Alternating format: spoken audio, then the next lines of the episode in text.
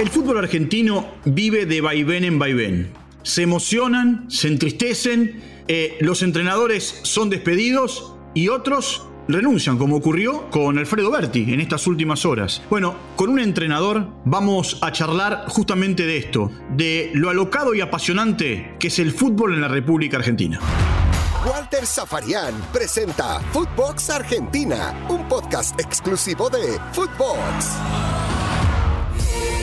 El alocado fútbol argentino tiene vaivenes, pero es apasionante.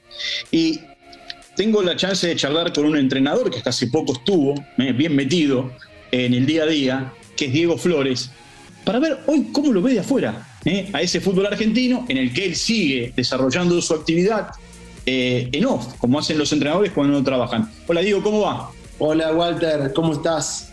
sí, la verdad que sí.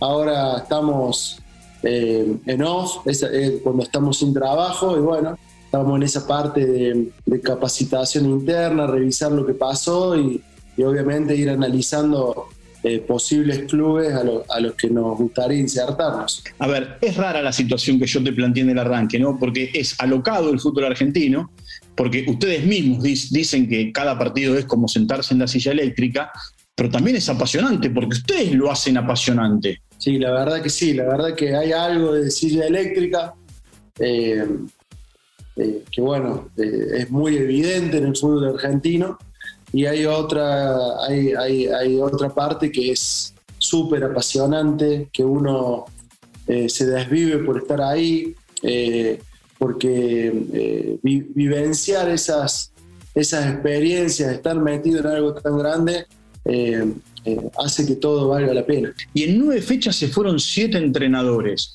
¿Esto te hace ruido a vos como entrenador? La poca paciencia, eh, que a lo mejor muchos no crean en un proyecto, cosa que a lo mejor ustedes los entrenadores sí, porque se esmeran en preparar esos proyectos. Sí, eh, bueno, Gallardo muy apropiadamente dijo algo como que debería ser que los que eligen eh, y echan al entrenador, también se tendrían que ir. Eh, pero bueno, eso no pasa, entonces hay liviandad en la toma de decisiones y, y claramente, yo no me, no me, canso de decirlo, eh, River, Boca, Estudiantes, Vélez, Colón y Talleres, los seis equipos que clasificaron a Libertadores fueron, fueron con entrenadores que tenían más de dos años en su, en su puesto. Mira. y, y, en los procesos eh, está el enriquecimiento de la, institución porque uno va ajustando las tuercas y va pudiendo hacer esa, em, e, esa venta y automáticamente tener uno listo, que es lo que necesitan los clubes argentinos para poder ser solventes. A ver, vos venís de una escuela, esto lo digo con todo respeto, ¿no? De una escuela eh, de formación futbolística, que es la escuela más allá del nombre propio, ¿eh? del responsable de ese, de, ese, mandato que es Marcelo Bielsa, del proyecto, de la planificación, del estudio, del aprendizaje, eh, de la preparación. Da la sensación que en el fútbol argentino, en el tobogán que vivimos, todo eso, cuando te, llama un, dirigente y te dice, a ver, Diego, venga, vení, quiero charlar contigo, eh, lo primero que dice es, salvame del descenso o sumá puntos porque quiero entrar a la Copa en lugar de qué proyecto tenés o cuál es tu eh, pensamiento con relación a, lo que tenemos que hacer. Sí, em, creo que, que, todo el mundo va ganando oficio eh, mientras va permaneciendo a nivel dirigencial, a nivel entrenadores. Em, pero hay otra, otra clase eh, de, las mismas dos partes que entienden de, proceso y, pareciera que son los que entienden el negocio, los que entienden eh, el deporte y los que entienden de, de proyectos. Y, son esos clubes, yo creo que con, hizo un análisis en los últimos 15, 20 años, los que, los que se han diferenciado. Y son los otros clubes, los de los procesos cortos, los de los apuros, eh, donde se ven cosas positivas también por esto de que van ganando oficio en el puesto, eh, eh, pero no terminan de, desarrollar el máximo, como, como uno ve lo que ha desarrollado la ANU, lo que ha desarrollado eh, Vélez, lo que ha desarrollado, eh, lo que está desarrollando Talleres. Yo creo que son clubes que han, que han apostado a procesos y que, y que pareciera que entienden de, de, qué va. A ver, una, eh, una percepción. No, no, está bien. Y, a partir de esto que está diciendo, lo que quiero preguntarte es si es una necesidad y una urgencia, eh, por supuesto para los dirigentes y por ende para los entrenadores, el tema del resultado. Que vos fíjate que no hay tiempo para decir, mira, en este campeonato tiro a la cancha 20 juveniles, 10 juveniles, 8 juveniles, lo tengo que hacer a cuenta gotas, porque tengo que ir a buscar jugadores, porque si no, al cuarto partido me echan. Sí, no, no, para mí no trata de tirar 20 juveniles. Eh, para mí es eh, cada, cada medio, estamos hablando del fútbol argentino, eh, yo creo que, que, necesita de jugadores de experiencia, necesita de jugadores hechos, no hay mucho lugar para tirar muchos pibes, no están listos a la vez pero cuando uno trabaja, eh, cuando un entrenador eh, está a cargo del mismo proceso durante cinco o seis mercados, eh, a lo mejor el, pibe que no puso en, ese primer microciclo, digamos entre el mercado 1 y el mercado 2, no estuvo listo ahí, pero sí estuvo listo en el tercer microciclo o en el cuarto, donde ya es más que los refuerzos que, se proponen para el puesto.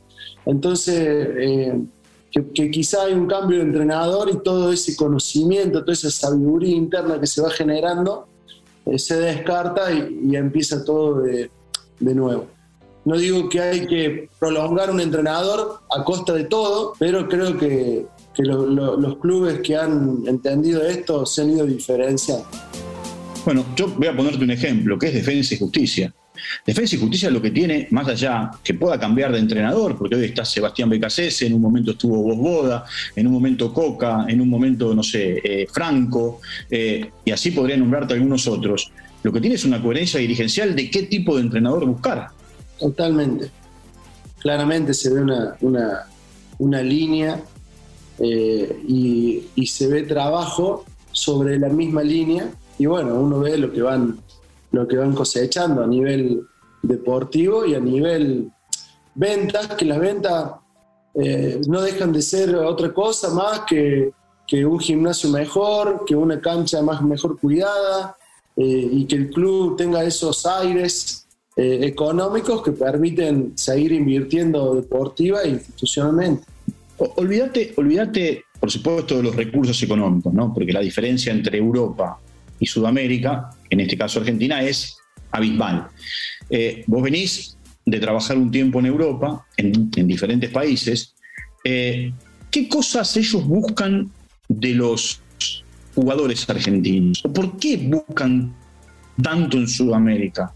Eh, ¿qué, le, aporta el jugador sudamericano, en este caso argentino, a la liga francesa, a la española, a la liga inglesa, donde bueno, trabajaste un tiempo largo? Yo creo que, que bueno, estos futbolistas eh, vienen con un ADN eh, especial, vienen con una, con un, eh, aportan algo distinto, creo que lo que aporta por ahí el, jugador europeo, no es que sea ni más ni menos, pero sí aporta algo distinto que creo que en los senos de los planteles es, es importante. La competitividad, a la vez el amateurismo, el deseo, eh, es, eh, eso que va en contra de la frialdad, creo que, es un componente que mejora un vestuario, que mejora un plantel. claramente el jugador argentino o brasilero o uruguayo que, que, pasa por una experiencia previa y da un salto supongamos un equipo de segunda línea de Europa o, un primer año en un buen club de Europa y que da ese salto de profesionalismo a nivel cuidado, a nivel de alimentación, a nivel entrenamiento, eh, se genera esa mezcla de profesionalismo con, con ese ADN que trae el futbolista sudamericano y, eh, yo creo que, potencia, el, eh, mejora el lugar donde está. Quiero, quiero volver al eje un poco de la conversación, ¿no? En, esto de los proyectos. Mañana te llama, desde que te fuiste de Godoy Cruz, seguramente has charlado con algún dirigente, te ha llamado. Eh, te llama, no importa qué equipo es. Vos le decís, mire, yo tengo un proyecto, o, lo escuchás a ver cuál es la necesidad que tienen ellos. Yo, eh, nosotros lo que hacemos es, eh, tenemos, vamos analizando todos los equipos en profundidad, vamos, vamos conociendo al jugador, vamos haciendo un scouting, viendo el, principalmente a los jugadores, le vamos poniendo un puntaje, lo vamos evaluando eh, y bueno, vamos abarcando cada vez más, más jugadores, más equipos para conocer bien eh, el medio. Yo creo que en, la etapa de la carrera que, estamos nosotros, eh, nosotros tenemos que, obviamente que, que hacemos una, una selección a dónde vamos, pero bueno, es una selección con un amplio espectro, no es que eh, tenemos una jerarquía como cuerpo técnico para elegir un equipo en el mundo, sino que donde que creemos que, nuestro método puede llegar a tener éxito, ya eso es suficiente para, para, decir sí y obviamente eh, adherirnos al proyecto del club y que lo que nosotros proponemos vaya en línea con eso. Diego, gracias por el tiempo. ¿eh? Un lindo pantallazo hemos tenido contigo del fútbol argentino en general. Bueno, Walter, te, agradezco el, esta entrevista y te mando un gran abrazo. Bueno, el respeto, el respeto de siempre y, el cariño. Y por supuesto, ayer fue el cumpleaños de Marcelo Bielsa. Un gran abrazo para él. Bueno, muchas gracias. Claro, ayer. ¿Eh? Un gran abrazo. Chao, chao Diego. Bueno, Diego, Diego Flores, entrenador, eh, estuvo en Godoy Cruz hasta hace poco y, por supuesto charló con nosotros aquí en Footbox eh, Argentina y un abrazo grande. Eh. nos reencontramos en cualquier momento. Chao, hasta la próxima. Footbox Argentina, Walter Zafarian, podcast exclusivo de Footbox.